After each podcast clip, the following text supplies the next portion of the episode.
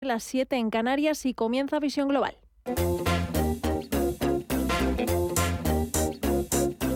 En Radio Intereconomía, Visión Global. Mireya Calderón.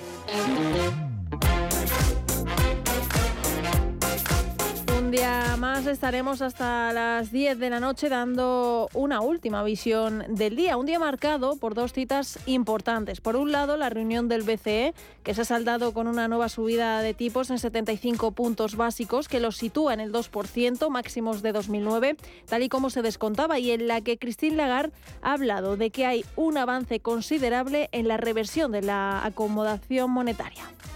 With this third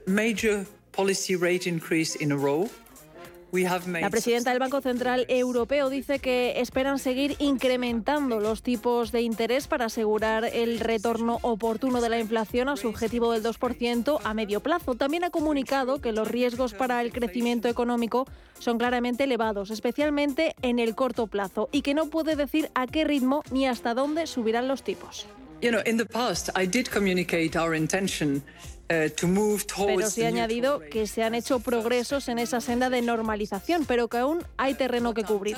Y la otra cita se ha dado en Estados Unidos, que se ha conocido un dato mejor de lo esperado del PIB del tercer trimestre, un 2,6% frente al 2,4% previsto, y que pone fin a la recesión técnica y que espera ya a la semana que viene para ver qué hace la Fed, que apunta que seguirá con la senda alcista. En Wall Street hoy es noticia meta tras esos malos resultados en los que gana un 52% menos y a la que vemos ahora con caídas del 22,3%. Y Twitter también es noticia después de que Elon Musk haya dicho que la va a comprar para salvar a la humanidad. Mañana cumple el, el plazo de esa compra y vemos ahora la compañía del pajarito azul cotizar por encima de un 1%. Con todo, en el día de hoy vemos a Wall Street con signo mixto. Vemos al Dow Jones en positivo, avanza un 0,9% y cotiza en los 32.124 puntos. El SP500 por su parte cae un 0,3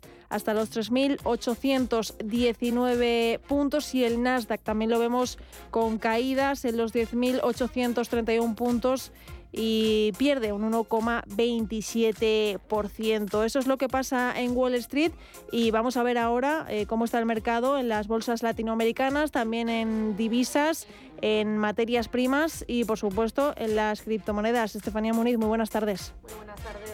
Ya pues en LATAN, en las bolsas latinoamericanas, vemos terreno positivo, excepto el IPC mexicano. Primero empezamos por el Merval de Argentina, que avanza un 2,15% en los 148.000 puntos. El Bovespa de Brasil también lo vemos en positivo, sumar un 1,5% en los 114.539 puntos. El IPSA chileno, que repunta un 0,77% en los 5.191 puntos. Y el IPC mexicano, que se deja un 0 78% en los 48.945 puntos. En el terreno de las divisas y las materias primas vemos signo mixto. Empezando por esas divisas, vemos al euro dejarse un 1% depreciarse en su cruce con el dólar y ahora mismo lo vemos por debajo de la paridad después de volver a esa paridad con el dólar. Lo vemos otra vez en los 0,99 dólares a la libra por su parte también descuenta un 0,45% con respecto al dólar en los 1,15 dólares y en las materias primas signo mixto también porque el petróleo en positivo. El barril de Brent suma un 1,2% en los 94,92 dólares y el West Texas de referencia en Estados Unidos rebota un 1,3 en los 89,07%. El oro, por su parte, lo vemos dejarse un moderado 0,29 en los 1.664 dólares la onza. Y si miramos a las criptomonedas, la principal criptomoneda, el Bitcoin la vemos en negativo, dejarse un 1,16% en los 20.578 dólares, mientras que el Ethereum también descuenta un 0,63% en los 1.551 dólares. Eh, Cardano es otra de las que vemos en negativo, recortar un 1,2 en los 0,40 dólares. Y así van los mercados y la economía y ahora vamos a ver cuáles son esas noticias de las 8 de la tarde.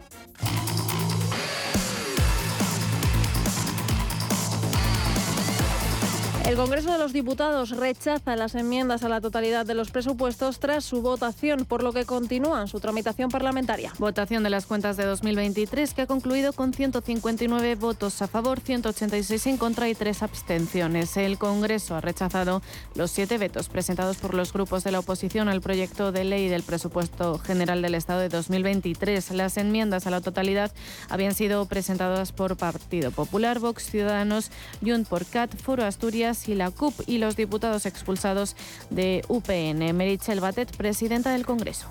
Votos emitidos 348, sí 159, no 186, abstenciones 3. En consecuencia, las enmiendas a la totalidad al proyecto de ley de presupuestos generales del Estado para el año 2023 quedan rechazadas el Ministerio de Hacienda ha confirmado que el nuevo impuesto extraordinario llamado por el Ejecutivo de Solidaridad sobre las grandes fortunas entrará en vigor antes del 31 de diciembre. Con el objetivo de que el primer pago se realice en junio de 2023 sobre el patrimonio declarado en 2022. El nuevo tributo actuará sobre las riquezas netas de más de 3 millones de euros y tendrá una deducción del 100% en las regiones, en las autonomías que sí se aplique el impuesto original. En la práctica solo tendrá efectos en Madrid, Andalucía, Andalucía y Galicia, las tres regiones que bonifican total o parcialmente el impuesto sobre el patrimonio. El coste fiscal de todas estas medidas asciende a algo más de 4.000 millones de euros. El presidente del Gobierno ha vuelto a insistir en la necesidad de poner en marcha esta figura impositiva en el contexto actual de beneficios para las grandes empresas. Ayer conocimos eh, la cuenta de resultados de las entidades financieras. También conocimos la cuenta de resultados de las entidades energéticas y creo que unas y otras justifican la, la idoneidad de aprobar eh, impuestos a las grandes energéticas y a las grandes entidades financieras, también un impuesto de solidaridad a las grandes fortunas en este momento en el que necesitamos bajar impuestos a la clase media y a los trabajadores y trabajadoras. Hoy también el presidente del Gobierno ha asegurado en la capital sudafricana Petroria que el acuerdo sobre el Consejo General del Poder Judicial está listo y preparado, por lo que ha instado al Partido Popular a firmarlo ya es que el acuerdo está listo, está preparado y aquí solamente falta dar una respuesta a la voluntad política que manifiesta cada uno de los grupos parlamentarios. Sí o no queremos renovar el Consejo General del Poder Judicial y el Tribunal Supremo.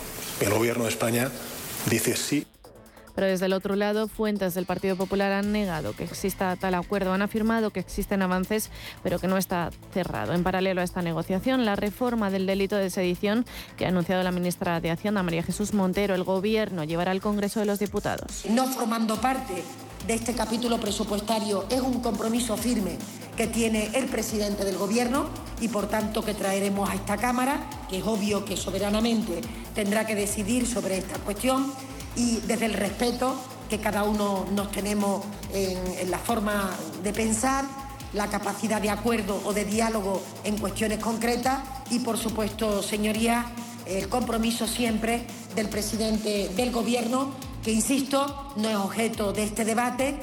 Entre tanto, según datos de la EPA, el paro subió en el tercer trimestre del año en 60.800 personas, rozando casi los 3 millones, hasta un total de 2,9 mientras que en el mismo periodo se crearon 77.700 puestos de trabajo, hasta lo que es un total de 20.545.000 gracias al empleo en servicios de la época estival. Pese a la histórica temporada estival que ha vivido nuestro país, el tirón del sector servicios no ha sido suficiente para mantener el ritmo de creación de empleo. El de 2022 no fue un buen verano para el empleo, al menos si se compara con el del año anterior, cuando el número de ocupados habría crecido en 360.000 personas. En cualquier caso, desde el Ejecutivo se felicitan por los datos, argumentando que explican la resiliencia de la creación de empleo en nuestro país. Escuchamos al ministro de Seguridad Social, José Luis Escriba, y al de Asuntos Económicos, Nadia Calviño. Somos el país de, Europa que más empleo está creando desde la guerra, eh, claramente, porque en general están parados los mercados de trabajo, porque la situación internacional es muy, muy, muy compleja. En España el punto de reflexión, y en Cataluña también en particular, es la, la resiliencia de la economía y la capacidad todavía de crear empleo en condiciones internacionales muy difíciles. Datos que son récord histórico desde el punto de vista cuantitativo y desde el punto de vista cualitativo.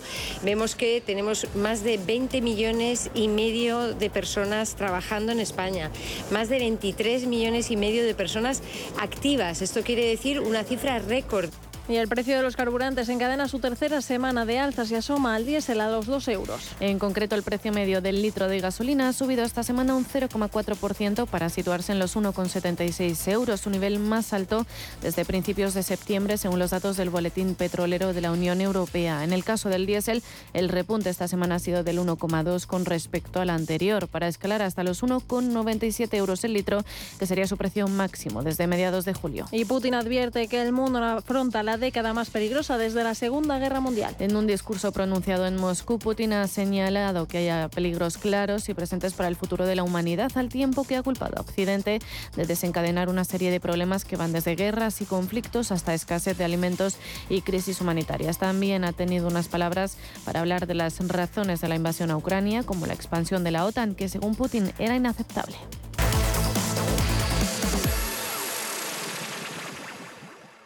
El televisor, el móvil, la lavadora, el sofá. Qué bien te viene la financiación total del corte inglés. Financia tus compras hasta en 12 meses, solo para clientes con tarjeta el corte inglés. Electrónica, electrodomésticos, deportes, moda y mucho más. Financiación total en tienda web y app del corte inglés. Hasta el miércoles 2 de noviembre. Financiación ofrecida por Financiera el corte inglés y sujeta a su aprobación. Consulta condiciones y exclusiones en elcorteinglés.es. Si te da por cambiar de banco, Santander te lo pone fácil. Hacerte cliente es tan sencillo y rápido que lo puedes hacer estés donde estés, que para algo es una cuenta online. Y además, te llevas 150 euros si traes tu nómina antes del 2 de diciembre. Consulta condiciones en bancosantander.es. Santander, por ti, los primeros. Pa, pa, para, pa. Muévete con Alquiver y preocúpate solo por tu negocio, sin sorpresas, sin penalizaciones y con todo incluido en una sola cuota. Visita alquiver.es y elige tu vehículo. El análisis del día con visión global.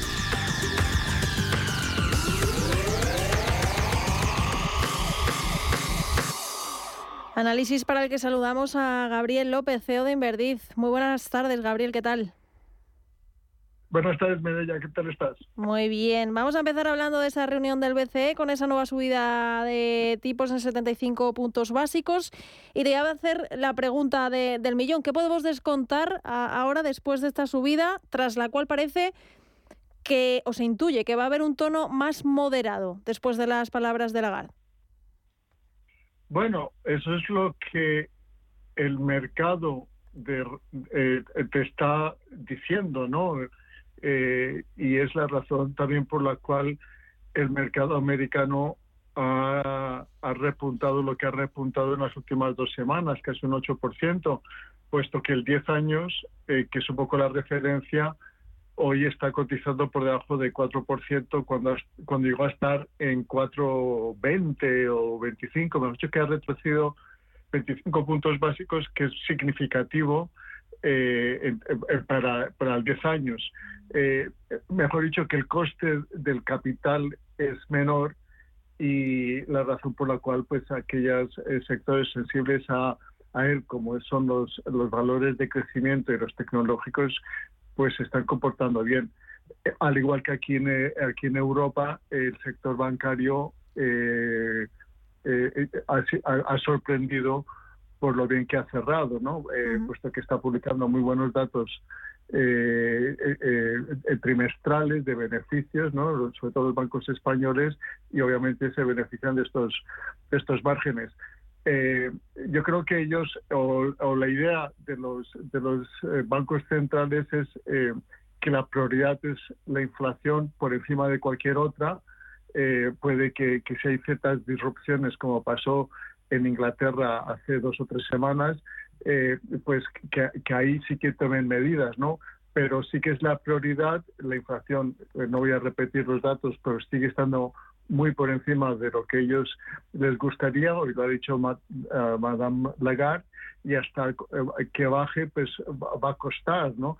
Mañana vamos a tener un dato de PCE en Estados Unidos, que es el deflactor, que es el dato que más vigila la Reserva Federal por encima de la inflación eh, que se publica ¿no? y la subyacente, es este dato de, deflactor del PIB eh, que es el relevante, ¿no? Y se espera también pues que, permanezca eh, por encima del 6% en, en lo que es el, el, PCE eh, que es el equivalente al IPC y este es el de factor subyacente que se sitúe en el 5%, mejor dicho, que sigue permaneciendo muy por encima de ese 2% de objetivo.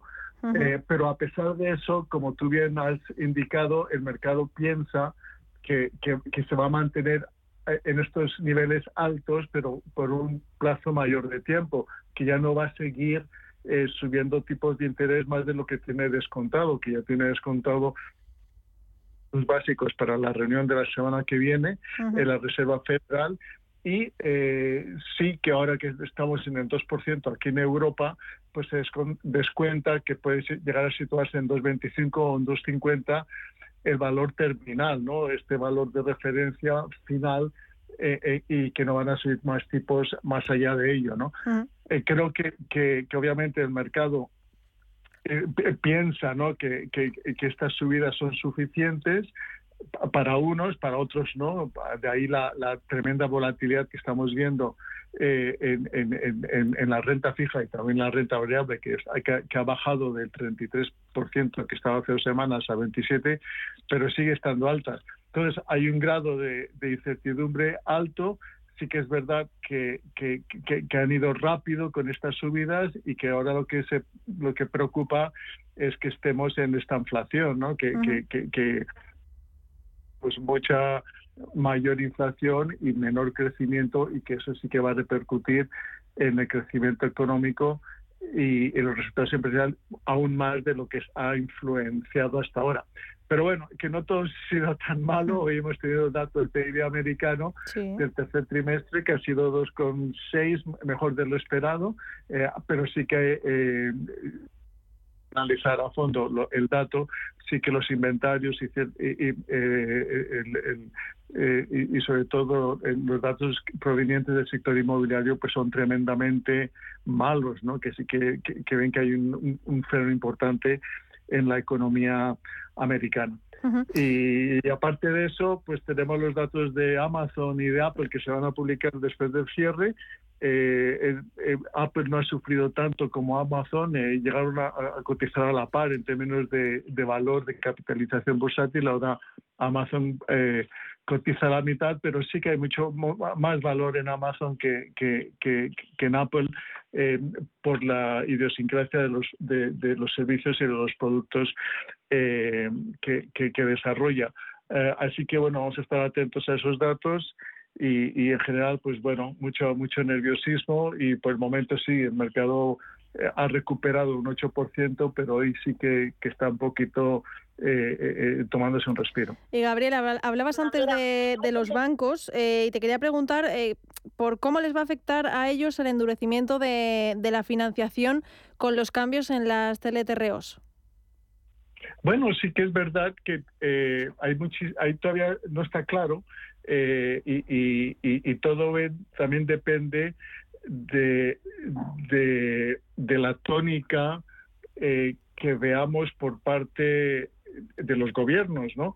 Eh, por ahora, y sobre todo en Italia, ¿no? que es donde eh, pueda ponerse a funcionar estas medidas que todavía no, no, nos han dado detalles, ¿no?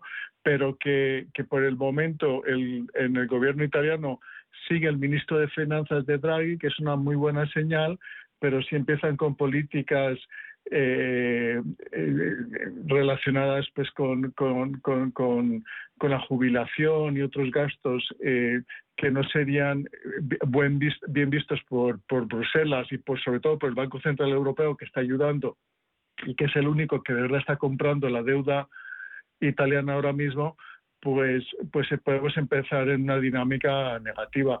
Eh, por el momento el mercado no lo piensa así, pero y, sí que es verdad que, tú, como tú bien dices, eh, eh, están tomando estas, estas nuevas líneas en caso de, de, estrés del mercado, que todavía no se ha puesto en práctica, pero que que, por el momento el, sector bancario que nos está demostrando con estas subidas, eh, a diferencia de lo que pasó en el último ciclo económico, pues que salían muy debilitados, es que están los bancos muy capitalizados, que hay poca...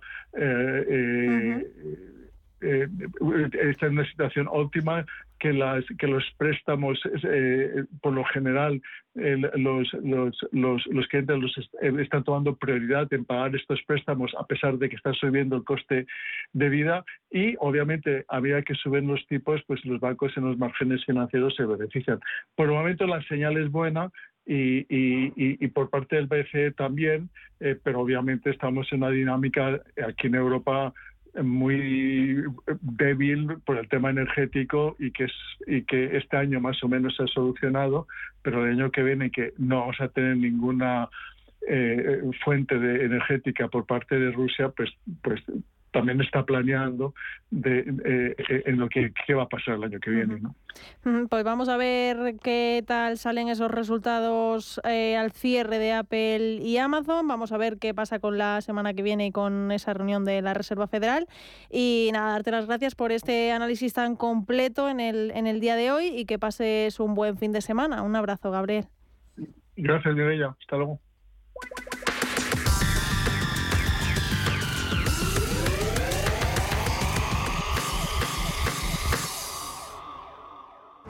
Tierra sabe a vendimia, a jamón curado, a leche fresca, a verdura tierna, a trigo dorado, a pan reciente, a rico asado. Mi tierra tiene mil sabores auténticos porque mi tierra es tierra de sabor. Disfruta de la marca de calidad de los productos de Castilla y León. Junta de Castilla y León.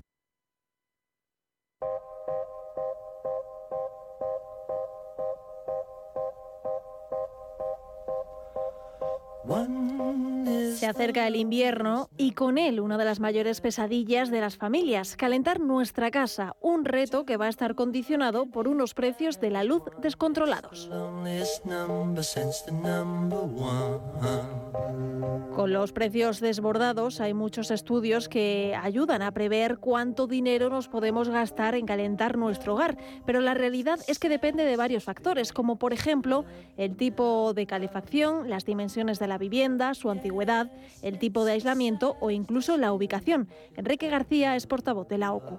Este invierno va a resultar mucho más caro eh, calentar nuestros hogares. Eh, utilizando el consumo medio de una calefacción a gas natural individualizada, el coste aproximado de calentar una vivienda de 90 metros cuadrados al año es de aproximadamente unos 560 euros. Aproximadamente supone entre el 70 y el 80% del gasto anual en gas natural, dependiendo del tipo de familia. Desde la Organización de Consumidores y Usuarios estiman que el gasto de una familia equivale a dos terceras partes del consumo total de energía de un hogar, por lo que si una vivienda consume 1.500 euros anuales de energía, 1.000 son solo de calefacción. Una barbaridad.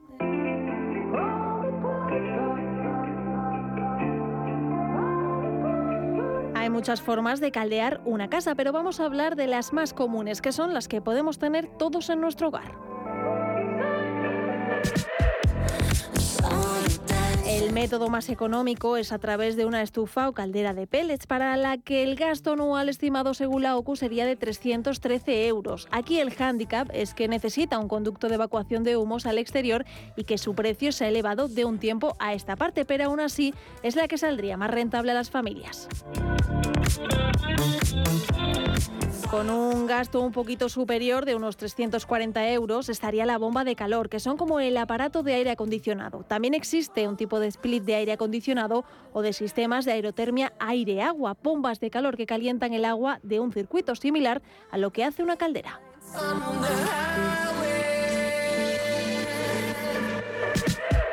La tercera opción y la más común hasta para un 35% de los hogares españoles sería la caldera de gas de condensación, que ascendería a los 470 euros anuales, una opción que es 200 euros más barata y sostenible que las calderas de gasóleo, que podría ser otra opción, aunque menos utilizada según el precio del petróleo a día de hoy.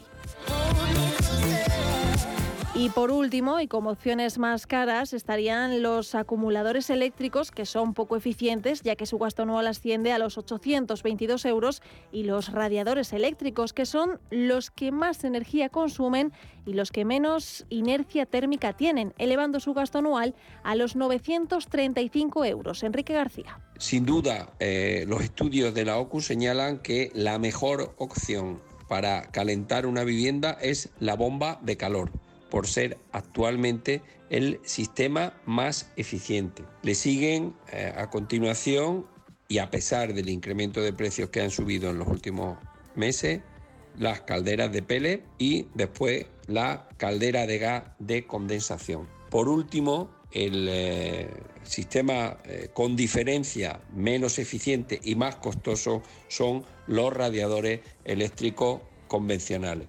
Todo ello sin tener en cuenta la energía verde a través de placas solares fotovoltaicas con las que se puede alimentar cualquier tipo de calefacción de funcionamiento eléctrico. Eso sí, en este sentido la inversión inicial es muy costosa, de unos 8.000 euros, y tendríamos que tener en cuenta que se utilizaría en los momentos en los que menos sol hay en el país. Aún así, el precio medio de compra-venta en los últimos meses es de unos 170 euros el megavatio hora.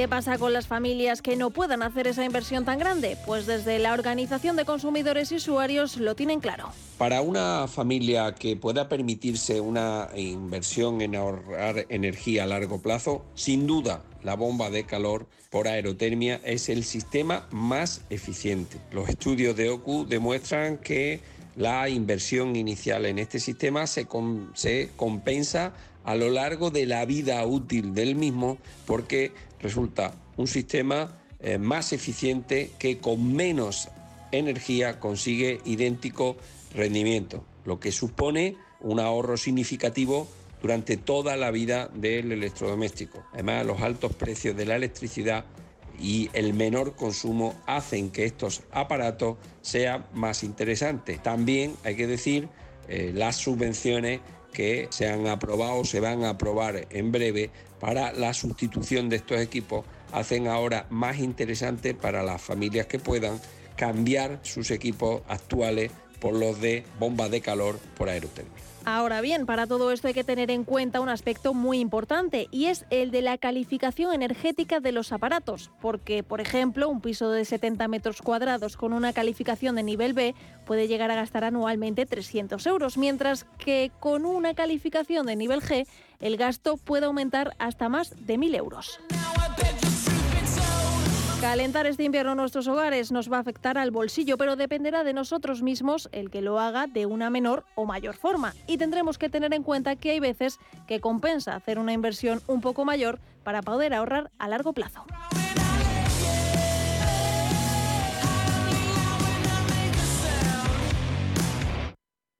Viajes, destinos, cultura, gastronomía hacen diferente a cada viajero.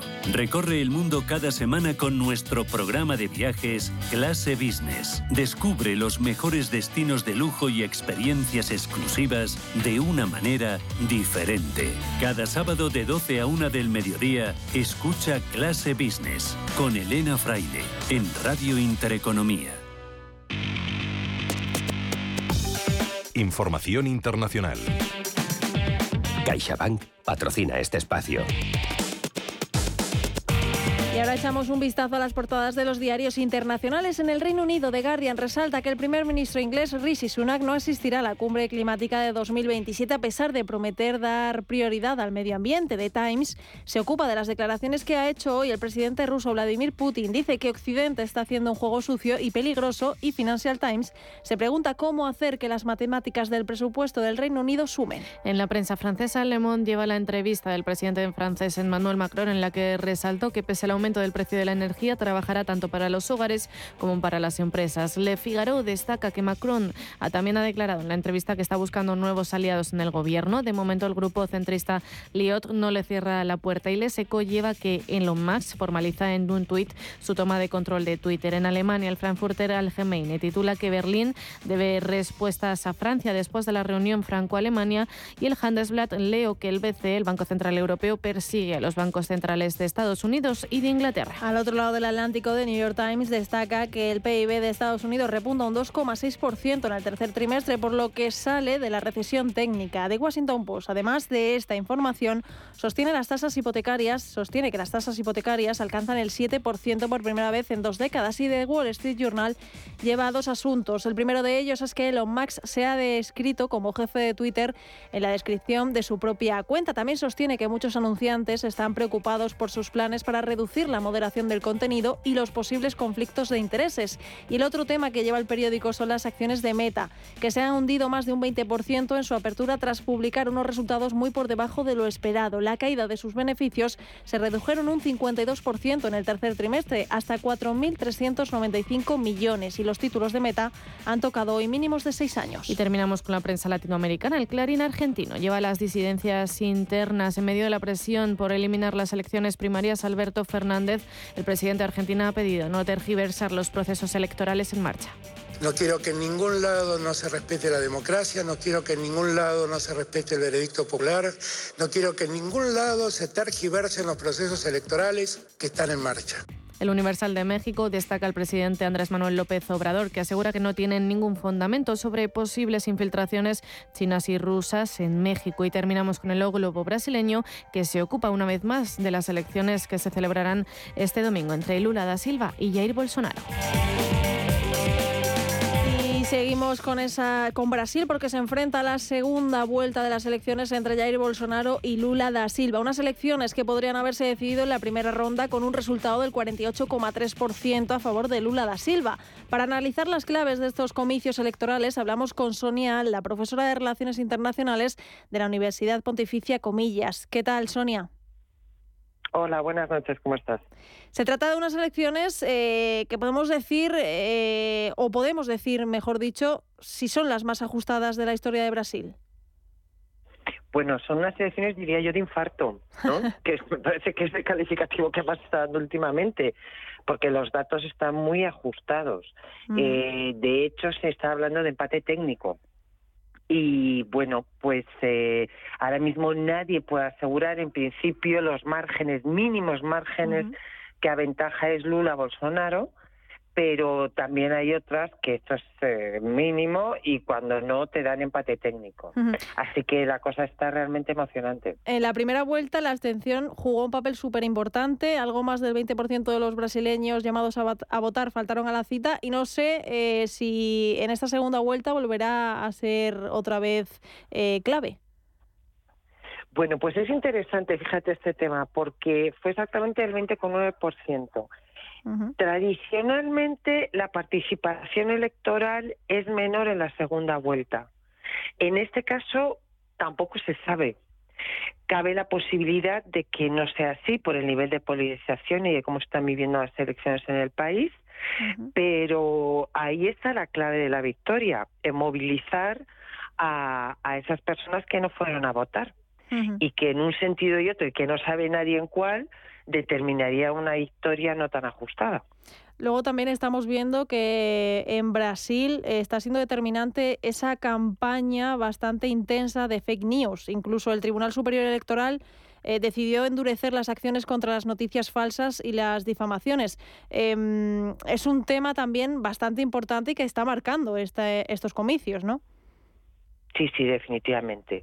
Las fake news con historias realmente rocambolescas, ¿no? No solamente eso, sino que fíjate, también han aumentado mucho las denuncias de trabajadores que están siendo, en este caso, extorsionados, mm, bueno decir extorsionados, condicionados por sus jefes o eh, grupos de empresarios que están evitando que quien sepa de sus trabajadoras que va a votar, en este caso, por ejemplo, a Lula, pues le pone a trabajar en ese turno, eh, eh, pidiendo el voto directamente. En fin, es una guerra realmente sucia la que está teniendo lugar mm. porque por eso, porque es que están en empate técnico, ¿no? Totalmente. Y ya, ya la última, Sonia, Bolsonaro y Lula eh, ya se han estrenado como presidentes de Brasil.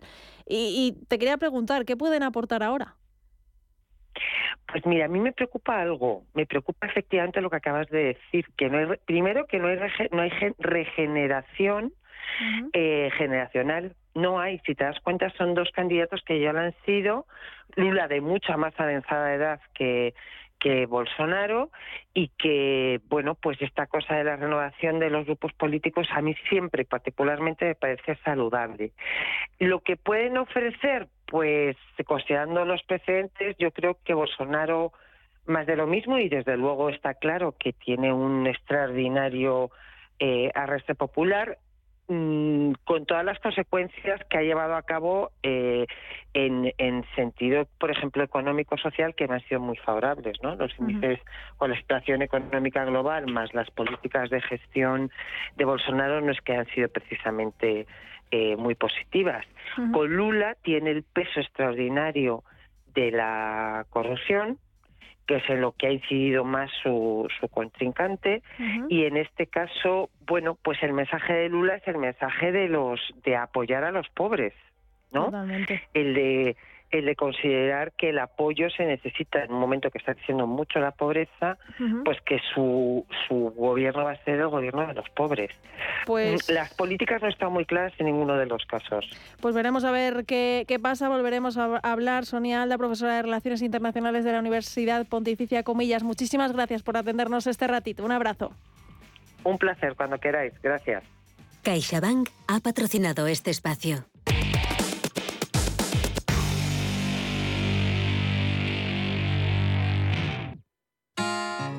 En CaixaBank sabemos lo importante que es sentir que hay alguien a tu lado. Por eso queremos estar cerca de ti. Estés donde estés para acompañarte en todo lo que importa. CaixaBank. Tú y yo. Nosotros. CaixaBank. Empresa colaboradora de Mobile World Capital Barcelona.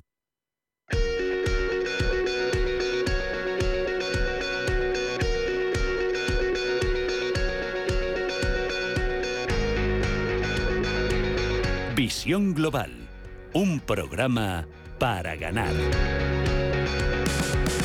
Vamos a hablar en los próximos minutos aquí en Visión Global en Radio Intereconomía de ciudades biotecnológicas del mundo.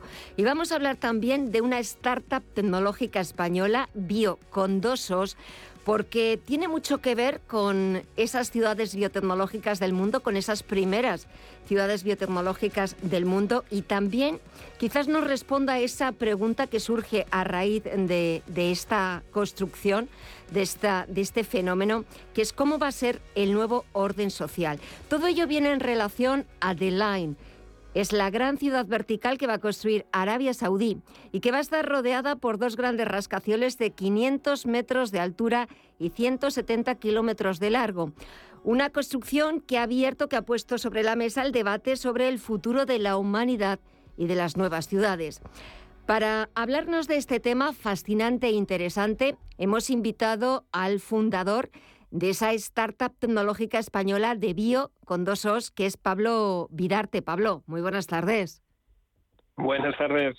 Muchísimas gracias por aceptar nuestra llamada y sobre todo muchísimas gracias por hablarnos de un tema que nos parece súper interesante, esa creación de las primeras ciudades biotecnológicas del mundo. Quiero saber también cuál es la participación de, de, Bio en toda esta historia y un poco cómo va a ser a partir de ahora ese nuevo orden social. A ver, cuéntanos. Pues nosotros en Bio llevamos mucho tiempo con, con esa visión, que es precisamente mm, alinearnos con lo que va a ser la siguiente revolución tecnológica. Estamos súper convencidos que después de la de comunicación, bueno, las industriales del inicio, ordenadores, etcétera, estamos ya en, lo que va a ser la revolución biotecnológica. Y eso lo vamos a ver en muchos campos, como la medicina y, muchos otros, pero nosotros queríamos eh, hacer que esto fuera visible en nuestro día a día, hacer que la biotecnología empezara a estar en nuestras ciudades, poder llegar incluso a generar energía de, la propia naturaleza. Uno de nuestros productos es una batería biológica que en tierras, debajo de, los parques, de los jardines, en ciudades, y es capaz de generar energía para activar los puntos de luz, alimentarlos.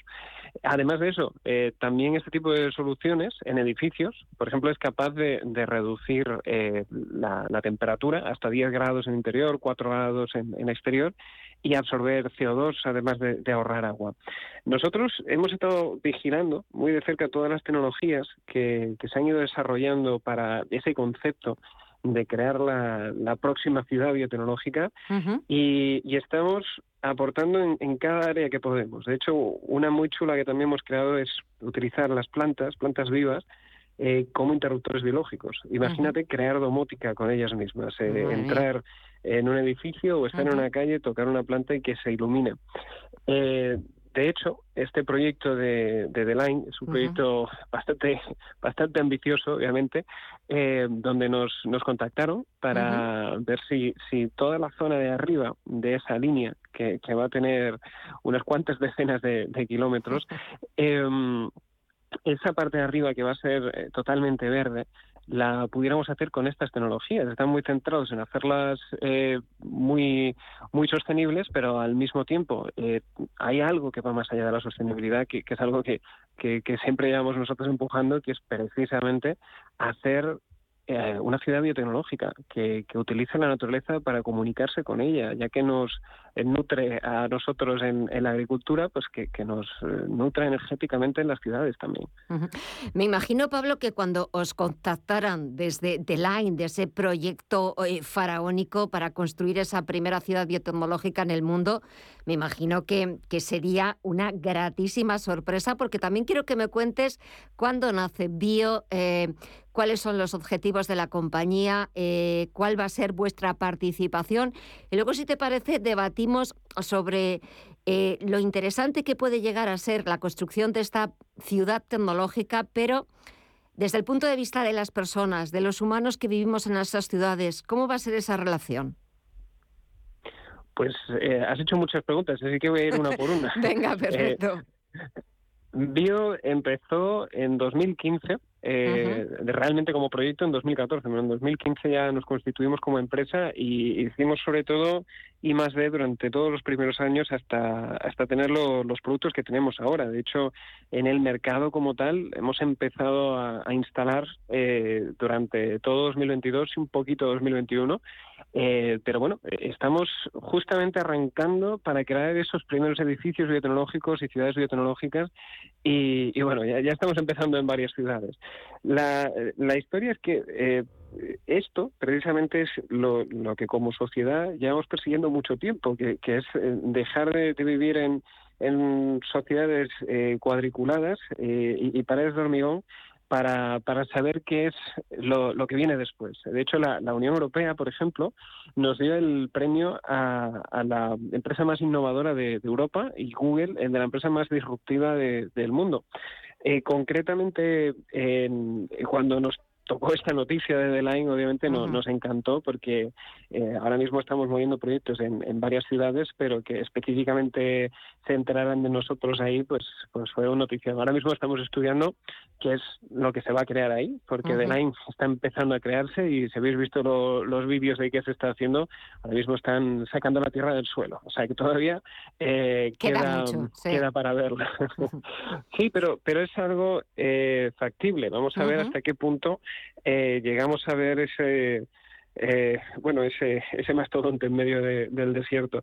Y, y, nada, más allá de, de, todo este tema, piensa que nosotros concretamente, desde las ciudades eh, más tradicionales hasta las más modernas, todas esas tienen el potencial de, de esa transformación. No, no hay que cargarse ni mucho menos la, arquitectura actual ni, ni, ni, transformar las cosas en el más sentido, porque nosotros no queremos cambiar, no queremos reemplazar, queremos transformar, queremos mejorar cosas que ya existen y zonas verdes que ya existen para, para ver realmente un, un cambio.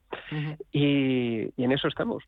Pero fíjate, eh, me está encantando lo que, lo, que te estoy escuchando. Me parece que, bueno, aunque ahora en esos vídeos es verdad que todavía está pues como en fase muy incipiente, pero no es algo que pudiéramos pensar, bueno, pues como algo de un futuro lejanísimo y que casi no, no llegaremos a ver, sino bueno, pues de, que es algo que, está ahí, que ya se está empezando a, trabajar en ello, que es factible, que, que puede ser una realidad en, en breve. Eh, y hablabas de, que no... claro. Tú piensas que cuando, cuando empezamos, por ejemplo, con Bio, eh, hace siete años, obviamente todo, todo el mundo lo veía como ciencia ficción. Claro, claro, y ahora, claro, y ahora ya no es ciencia ficción. Claro, ahora, ya, es, el día a día, exactamente. Exactamente, exactamente. Pero tú sea, que, hay muchas cosas que llegan mucho antes de lo que nos pensamos. Sí, eso también es verdad, te doy la razón. Pero también es verdad, eh, y en eso coincidirás conmigo, aunque necesitamos un tiempo de adaptación, que toda transformación, todo cambio cuesta. No digo a peor, pero es verdad que cuesta porque lleva, pues valga la redundancia, unos cambios, unas adaptaciones que el ser humano en eso eh, tenemos que, saber adaptarnos eh, y lo haremos. No tengo ninguna duda y no me cabe la más mínima duda. Pero fíjate que cuando hablamos eso de transformación, de cambios, de modernización, siempre es como que somos reticentes, porque supone que nos lo van a cambiar todo de arriba abajo y le vamos a dar la vuelta y va a ser en nuestro bien y va a ser pues para, para un progreso futuro en el que pues como decías utilicemos las plantas eh, seres vivos para poder iluminar. Eso va a suponer una auténtica revolución que imagino que como en el siglo XIX debió suponer la revolución industrial en, en Inglaterra. Absolutamente. Tú piensas por ejemplo en edificios eh, edificios de, de, varios pisos nos dicen eh, vale, muy bien, pero yo ya voy a poner eh, paneles solares en, la terraza de arriba. ¿Por qué, mm, ¿Por qué me voy a arriesgar a, cambiar? Que es lo que estabas diciendo. Y, nuestra respuesta es muy simple. No cambies los paneles solares de arriba. Los paneles solares de arriba están fantásticos. Pero te has dado cuenta de que tienes un montón de pisos y en ningún piso, más que en el de arriba, puedes poner paneles solares. En cambio, las plantas o nuestros sistemas en general no requieren eh, un impacto directo del sol. Entonces, de hecho, una de las aplicaciones que tenemos es aplicarlo en cada uno de los pisos, en el techo. Imagínate en el techo de cada planta mm. tener plantas colgantes que iluminan todos los puntos eh, que tienes arriba. Y además esto es brutal no solo por la parte de generación energética, sino por la parte de, como te decía, reducción de calor. Se puede reducir hasta 10 grados de temperatura, lo cual es mucho más impactante a nivel e-, energético incluso. Exacto, y fíjate sobre todo En, el contexto en el que estamos, eh, pues con, una guerra eh, eh, en nuestras puertas y cuando pues están extremando todas estas cuestiones em, energéticas porque se va también a convertir en, quizás una de las cuestiones más importantes y, a tener en cuenta, no solamente ahora en este invierno y a saber cuándo dura la guerra, sino en los próximos inviernos y los próximos veranos. Absolutamente. Y, y, aunado también con el hecho de, del COVID, que, por fortuna casi que ya pasó, y, mm, y, y, el hecho de que incluso la, la Biblioteca mm, eh, Nacional de Medicina eh, dijo que clínicamente el 36% de la población necesita, por receta médica casi por, por así decirlo, eh, un contacto con, con, la naturaleza. es decir, eh, contactar con la naturaleza de, de forma mm, habitual, porque eh, se están detectando tantísimos casos de depresión y muchas otras enfermedades relacionadas con el estrés eh, en general, que si conseguimos llevar esta naturaleza a, nuestro día a día, en nuestras ciudades, en nuestros lugares de trabajo, ese cambio lo vamos a ver de forma brutal. De hecho, la, NASA, por ejemplo, hizo una serie de estudios que de aplicar este tipo de, soluciones, de incluir eh, plantas eh, de forma abundante en, edificios, eh, por ejemplo, en los de oficinas, se llega a aumentar hasta un 15% el bienestar y un 20% la productividad, lo cual obviamente te dice mucho. Y entonces, cuando mides todo este tipo de valores, e incluso luego los aunas con lo que es la reducción de toxinas en, los edificios, al final ese cambio que, que, que, tanto cuesta para muchos eh, acaba siendo evidente porque incluso en el propio valor de la propiedad se ve afectado. Es igual que ahora, que cuando pones paredes vegetales o, paneles solares, pues una propiedad aumenta sí, sí, se el, revaloriza. el valor. Claro. Exactamente. Pues eh, cuando unamos todos estos factores, al, final sí que tenemos un, un cambio que, que realmente es factible, viable y, prácticamente necesario para, para ya no solo diferenciarse, obviamente, sino para mejorar la calidad de vida de, todos, que es, la misión principal que tenemos. Y para nuestra supervivencia también. Porque es cierto que cada vez, claro, cada vez vamos pues a unos eh, inviernos más cálidos, veranos más cálidos, a una desertificación de, del planeta y eso es así, lo estamos, lo estamos viendo, negarlo es, es absurdo, em, pero es verdad que pues esos cambios eh, siempre, lo nuevo, lo, lo, que suena futurible, aunque parezca que ya, que ya está ahí, pues es algo que también es verdad que, que nos asusta, pero después de lo que hemos pasado y esperemos que que no volvamos a pasar por lo mismo, ese confinamiento. Eh, lo, hemos también aquí en España, afortunadamente ya hemos ido saliendo, pero fíjate, por ejemplo, China, que ha llevado esa política de COVID-0 hasta niveles insospechados con confinamientos de ciudades de millones y millones de habitantes.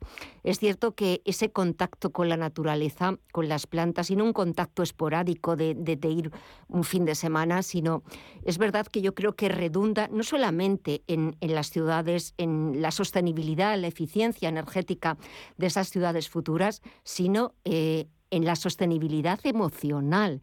Eh, hemos dejado de lado nuestra salud mental, nuestros temas de estrés, de ansiedad.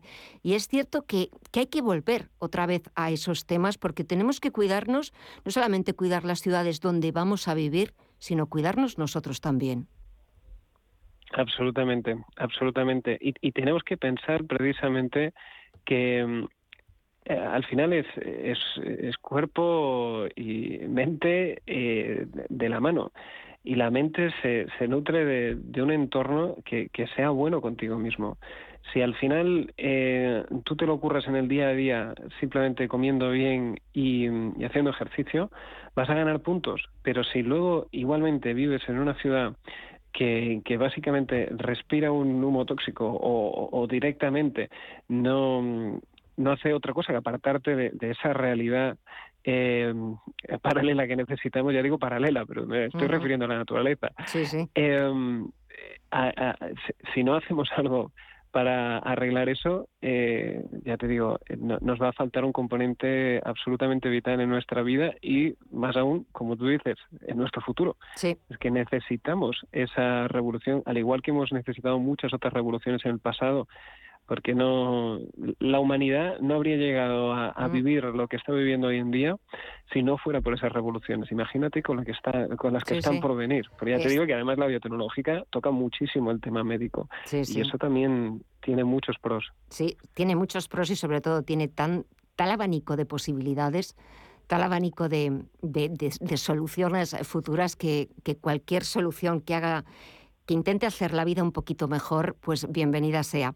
Eh, Pablo Vidarte, de socio fundador de Bio con esa startup tecnológica española que intenta hacer un futuro mejor o intenta hacernos la vida un poquito mejor con esas ciudades biotecnológicas del futuro, de un futuro que está ya casi a la vuelta de la esquina. Eh, me imagino que charlaremos próximamente y en futuras ocasiones eh, a medida que se vaya desarrollando ese proyecto, ese proyecto mastodóntico de The Line, porque sí que me gustaría estar al tanto de todo porque me parece un proyecto interesantísimo y fascinante. Pablo, ha sido un verdadero placer charlar contigo estos minutos. Muchísimas gracias por aceptar nuestra llamada y eso, hasta pronto. Gracias. Hasta pronto. Muchísimas gracias. Adiós.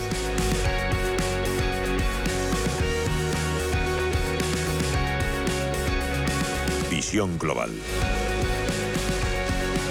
Y ahora vamos con Protege tu Vida, que es un proyecto que nace con el objetivo de salvar miles de vidas en España. Actualmente las paradas cardíacas son la primera causa de muerte en nuestro país y ocasionan cada año cuatro veces más muertes que los accidentes de tráfico. Se calcula que unas 30.000 personas mueren en España cada año por muerte súbita. Y el proyecto Protege tu Vida quiere reducir un buen número de esas muertes. Y saludamos ya a Adolfo Albistur, promotor del, del proyecto Protege tu Vida. Muy buenas tardes, Adolfo. ¿Qué tal?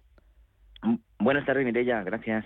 Eh, vamos a hablar de, la presencia ¿no? de ese desfibrilador eh, en un infarto que, puede doblar la tasa de supervivencia, ¿no?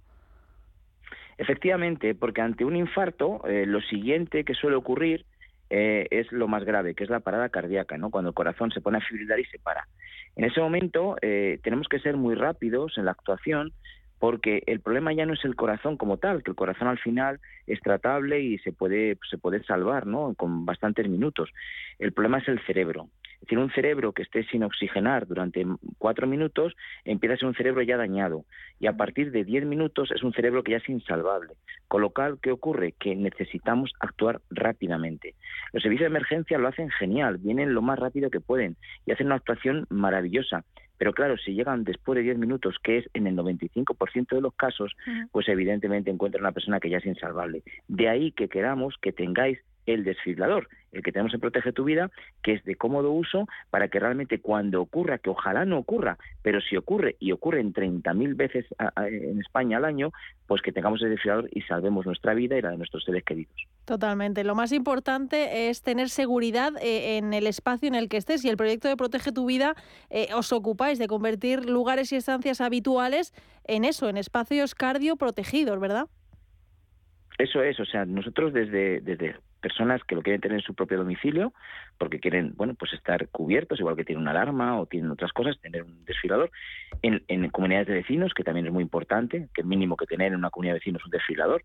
Luego en las empresas, las empresas ahora mismo están muy concienciadas de cómo un trabajador que está allí ocho horas pues ocurre, ¿no? Que, pueda haber una parada cardíaca que pues, salva su trabajador, incluso en, aquellos negocios que sus clientes también están continuamente pasando, ¿no? Bueno, pues entonces esto luego dice que es desfilador. Fíjate, ya que hay en España hay un desfilador cada 60.000 personas.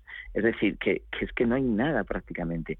Y que esas 30.000 muertes, si nosotros pudiéramos tener desfiladores en esas muertes, seguramente salvaríamos la mayoría, si no son todas. Porque lo que necesitamos en ese momento es que ese corazón vuelva a latir el servicio de emergencia llegue y pueda actuar sobre una persona que está viva. Y algo que, que, esto puede parecer a lo mejor muy difícil ¿no? para las personas que lo estén escuchando eh, así de primeras, pero la gran ventaja que tenéis es que prácticamente no se necesita formación. Mira, de veras que es que es súper sencillo. Imaginad que es un aparato que pesa menos de un kilo, no es grande, va, va eh, o sea, de una manera súper cómoda. Él habla, es decir, le das a un botón y te dice qué es lo que hay que hacer. Pero es que lo que hay que hacer simplemente es sacar unos electrodos, colocarlos y ella se queda analizando. Y en el caso de que sea necesario, que si no, no va a hacer nada, nunca podemos hacer daño, eso está clarísimo, eh, lo que va a hacer es soltar esa corriente para que la persona se salve. Pero es súper sencillo, está preparado para que no sea ningún, no hace falta un sanitario. Simplemente una persona que esté al lado, que lo coloque y que y siga las indicaciones que te da hablando. Además, cuando tú lo has puesto, como llamas a emergencias, ellos también te van a ayudar porque van a estar encantados de que cuando lleguen encuentren una persona viva, con lo cual no tengamos ningún miedo porque es muy sencillo de utilizar y que realmente pues son tú lo has dicho, cuatro veces más que accidentes de tráfico, es decir, hay muchísimas muertes por paro cardíaco y que podemos salvar muchísimas si tenemos un desfibrilador. Y para quien esté interesado en, conseguirlo, eh, ¿dónde, ¿dónde puede acudir a vosotros? ¿Dónde puede encontraros?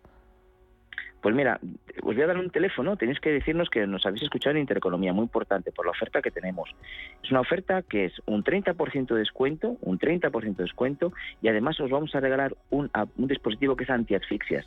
Es ante un atragantamiento, un dispositivo que se utiliza para sacar ese cuerpo extraño, que también es muy útil. 30% de antiasfixias llamando al siguiente teléfono que es gratuito de Protege tu Vida. 900 730 061. Repito despacito, aprovechar esta oportunidad, 900 730 061.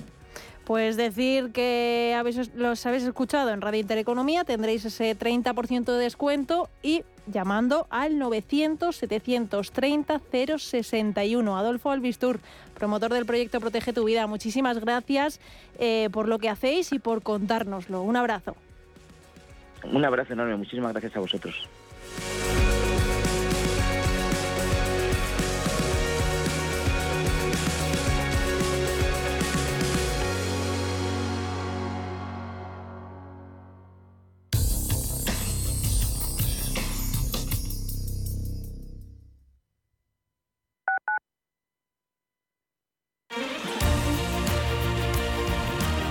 Radio Intereconomía. Eres lo que escuchas. Si tienes el cambio automático averiado, Automatic te da la solución. Entra en automatic.es. Reparamos tu cambio automático como se merece. Ven a Automatic y sentirás tu cambio como el primer día. Automatic.es. Toda una vida dedicada al cambio automático. Automatic.es. Clínica Oliver y Alcázar. Especialistas en implantes para pacientes con muy poco hueso. Cirugía mínimamente invasiva con prótesis definitiva en un mes como máximo. Diagnóstico gratuito y financiación. Consulte su caso en el 91 564 6686 o a través de la página web oliverialcázar.com. Más de 30 años de experiencia. Cuando te emocionas con el taladro y originas un pequeño daño colateral provocando un apagón en todo el edificio. ¿Qué seguro elegirías? ¡Vecino! Mafre, la aseguradora de más confianza en España. La mejor atención siempre con personas. WeCity es la plataforma de inversión inmobiliaria mejor valorada de Europa. Con WeCity, nuestros inversores ya han obtenido rentabilidades netas anuales superiores al 15% en plazos de entre 6 y 18 meses. ¿A qué esperas para rentabilizar tus ahorros? Llama al 628 53 40 63 o entra en wecity.io. Miras el móvil. ¿Alguien te ha dado me gusta? ¿No le conoces? ¿Cómo ha llegado a ti? Y ahora una solicitud de mensaje. ¿Qué quiere? La captación de mujeres por redes sociales es una realidad que empieza con un like. Ayúdanos a erradicarlo. Denuncia. Pacto de Estado contra la Violencia de Género. Comunidad de Madrid. Radio Intereconomía. Información financiera en tiempo real.